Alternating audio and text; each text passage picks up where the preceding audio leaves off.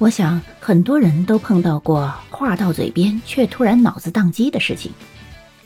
那这种时候，你用英语怎么表达呢？你可以说：“Oh, sorry, my mind went blank。”对不起，我的脑子一片空白。或者你可以说：“I lost my train of thoughts。”字面意思是“我丢了我思路的火车”，其实就是“嗯，我的思路突然间断片了。”或者你有时候也可以说。My brain went dead. OK，脑子真的宕机了。你学会了吗？